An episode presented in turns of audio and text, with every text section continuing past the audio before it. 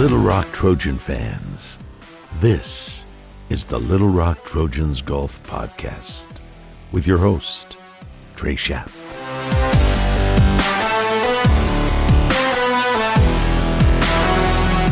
Welcome back to another edition of the Little Rock Golf Podcast. I am Trey Schapp, joined by head golf coach of your Little Rock Trojans, Jake Harrington. And Jake, coming off of your own tournament that you hosted out at Chenal Country Club, man, what a tournament. I know it didn't get off to the start you wanted the first 18 holes.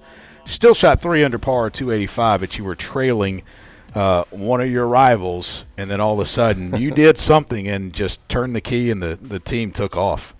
Yeah, I mean, it's one of those things you three under was not what we wanted to start out with, but I also didn't think the course was playing as as easy as what some of the teams were out there making it look like it was. Um, but the whole thing with the guys is in any tournament we play in is stick to the game plan, um, and, and good things will happen. And it doesn't always work out that way. You know, sometimes, as you know, as a golfer, you lip out putts, you miss putts, you misread them.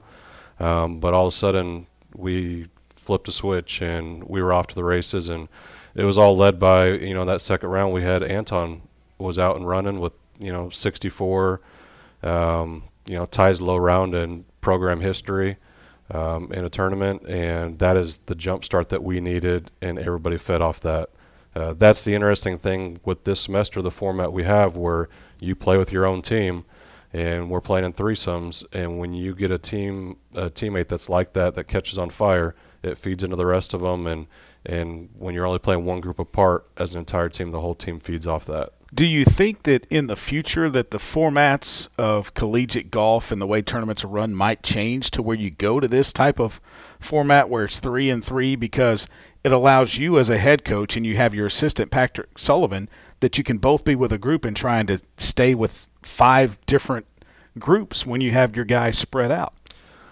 I mean, I, I like the old way. Um, due to the fact that you're paired with the guys that are up top.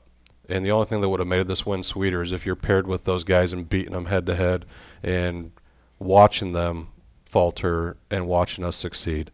But the same breath is I like the format it is right now because it's more of a team environment. You know, now you're feeding off your players more. You're you're feeding off your teammates. You're fist pumping each other. You're you're doing all that. So it is more of a team aspect, which is nice for college. Um, but when you travel and spend the money and go and you play good, it's nice to be paired with the other teams that are right there in contention because you don't know. Um, this tournament, for example, is perfect perfect example of it. We were I looked down with three holes to go.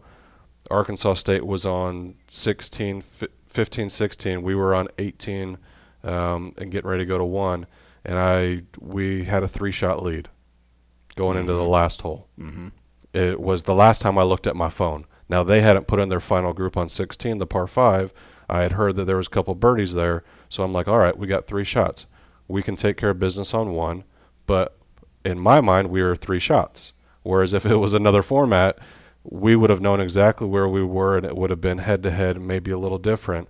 But all of a sudden, we win by 17, and I was like, well, what just happened? And then we saw what they did on 17, 18, and what our guys did on 18 and one. You know, it completely flipped everything real quick. But that's how quick it can flip when you're playing with your own team. Some tournaments these days are, are three day events. This a two day event. Uh-huh. Uh, competitively, obviously, they get a practice round in there as well. Do you like playing 36 that first day? I would rather be 18, 18, 18 uh, for the fact that you know you can get some work in afterwards. You get catch a team that's really hot. You have one bad day. Sometimes you're completely out of it, even though you're not a bad team. Um, you know, for example, there are teams that were at the top of the board that played really good and they caught fire on a 36 hole day. We got lucky, like I said, where we came back, you know, shooting 14 under in that second round to put ourselves back in contention.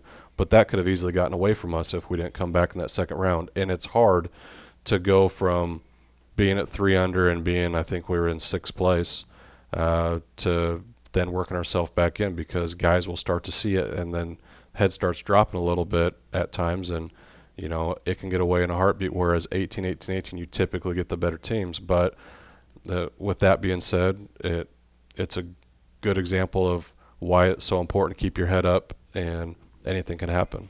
you were walking and uh, coaching the group that Anton was in. Mm-hmm. Uh, that uh, second 18 on Right. Monday. Yep. Um, from your eyes, from a coach's eyes, what was that like?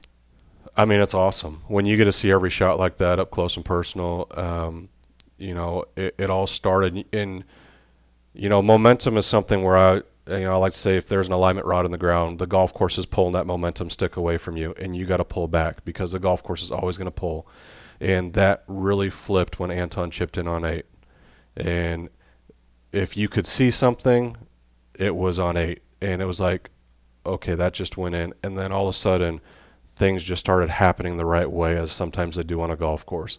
Um, he was hitting great shots before that, just maybe not making a lot of the putts. Um, but then things started going his way, and when you know momentum is a real thing, you can't see it, but it is real. And he had it on his side and got going, and and even missed a, a very makeable putt coming down the stretch there. Uh, I believe it was on 12, missed a short putt, um, but kept his head in the right place and man, he got going, and it's fun to watch. Looking at the uh, statistics, the average score in round one was 73.92, round two, 73.40, and then it got up a little bit, 74.38. Is there anything to maybe a little bit tougher pin placements on Tuesday as opposed to the first day? I think the pins were pretty comparable both days. There were some that may be a little tougher that final round, but um, you know, if anything, I thought the weather was harder day one than it was the final day. So um, I think it gets to the point where part of the progression with these young men it, through all, all the programs is if you're not playing good, it's easy to start trying to attack attack hole locations. Um, I like setting up golf courses where if you start attacking, then you're going backwards real quick. Um, because I think that's what elite tournaments are. Um, you better stick to your game plan, or Chenal is going to take a bite out of you. Um, and we stuck to our game plan. We just made some more putts. We talked about it earlier. The fact that not not in this podcast, but in, in previous podcasts, the fact that you went away from the Bear Den side this year and put it on Founders, a little bit more open course, uh, different greens than what the Bear Den is used to in the Bent, and you have the Champions Bermuda over on the Founders course. The fact that it hosted the Southern Amateur, uh, it gave you a little bit of confidence that this course can can hold up to these college golfers. No, absolutely. I mean, the Southern Am, one of the best tournaments around. Um, it can test the best players, um, and I know our home tournament can. The, the nice thing is, I mean, uh, you know, I got to give props to Jed Spencer and the superintendent out there at Chenal. He's one of the best in the business. Um, for letting us be out there and doing that. And one of the reasons was was the scheduling that you have to do in order to make sure the golf courses are great for the members as well as for outside tournaments, right? And on bent grass, they take a little bit more of a beating when we're forced to play a 36 hole day, like we are because of dates of competition, right? We're allowed 24 dates of competition, which is why there's some tournaments 36 18 like ours. And when you're on greens that just are a little softer this time of year, when you could have rain, you may not. Um, to be able to put it on the Bermuda side to where they hold up with footprints with you know 93 guys walking around the same hole location, um, to for them to allow us to move it over there in the membership to be able to really support us, um, that made all the difference in the world to host at a facility like that on Bermuda greens. Uh, it allows us to have a better event each and every year. What's been the feedback? Uh, we're a couple of days removed from uh, the glow of winning, the, the the high of winning the tournament. Uh, what's been the feedback? Everybody's loved it. They love the setup. The the coaches that were there don't know how we got to 35. I, I don't either. Um, you know, we caught fire. We played as good as we can play that. Fi- Obviously, you shoot 18 under and you shatter every record. Um, the guys played great. You know, the thing I I've said to the guys is as I go back and reflect, and I think I've pulled up the the scoreboard. I, I don't know how many times, eh, eh, probably once an hour at least. And I was loo- I was looking at it yesterday morning. We had every player on our team card around in the 60s, and, and that's phenomenal. That that is a total team effort. It's not four guys didn't carry the team. Anton 64 didn't carry the team. He set the benchmark, um, but the rest of the team stepped up as well. And you know you have Magnus shooting 69 and, and Marcel 67 and Logan 66 and obviously Anton 64 and Vid 68 and Nico's flying around 67. You do that, you're going to be really tough to beat. especially when four of those rounds in the 60s came in the final round. Um, the other um, teams that played in it, they want to come back. They love it. You know, it is different than Bear Den. Bear Den is really tight off the tee boxes, like you said.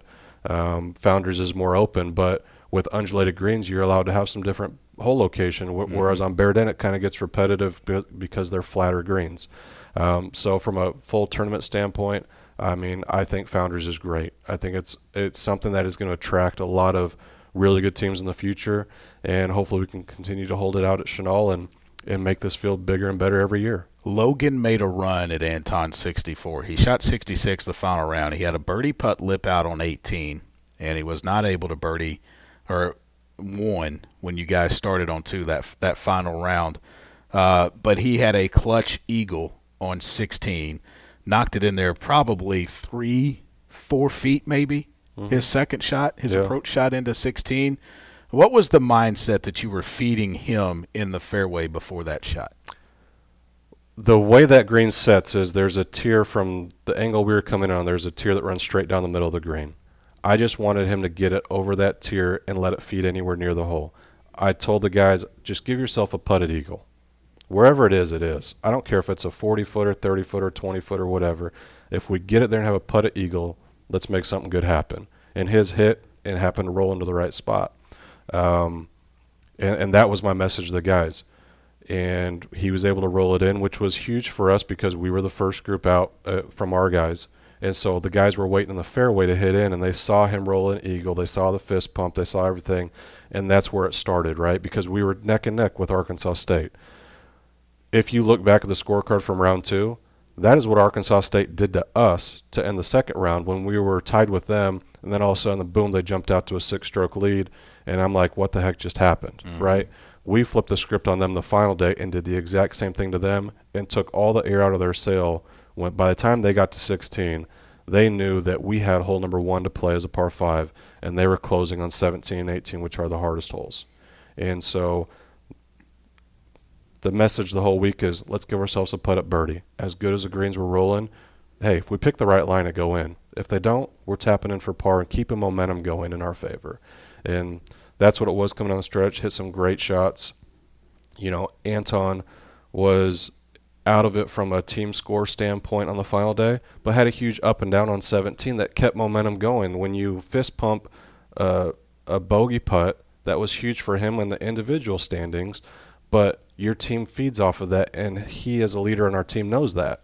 That I'm grinding out to do it. He was going to hit the ball out of the water on on 17 because, coach, you think I could do it? I'm like, yeah, you can.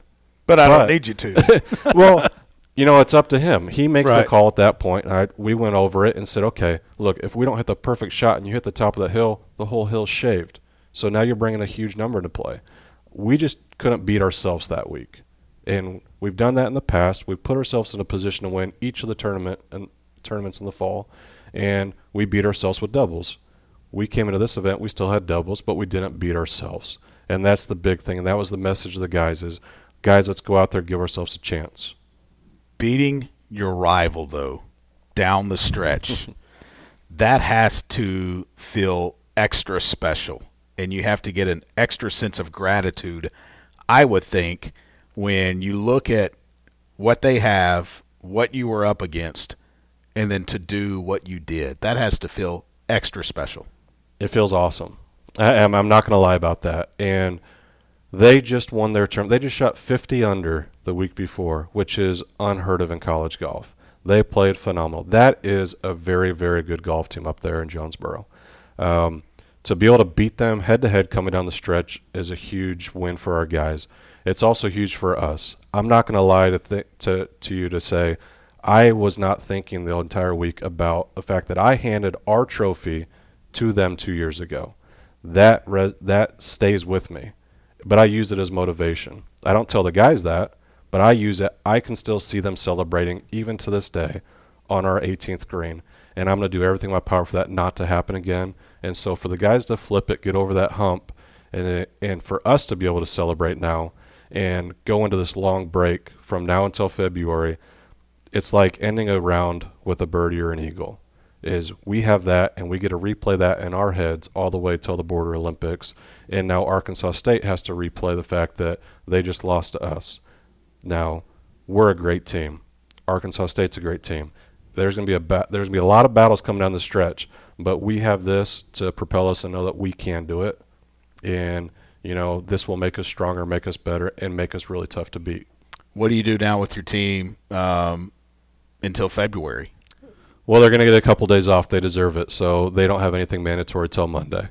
Um, so they're going to get something to just be able to relax a little bit. And then uh, we're probably going to be doing a lot of uh, match play stuff. We're, we're going to do a round, round robin match play in the team, something to keep them motivated, uh, let them call out their teammates, you know, and be able to beat each other head to head and play these great courses because we can't stop now. This isn't spring. We didn't just finish the spring this way.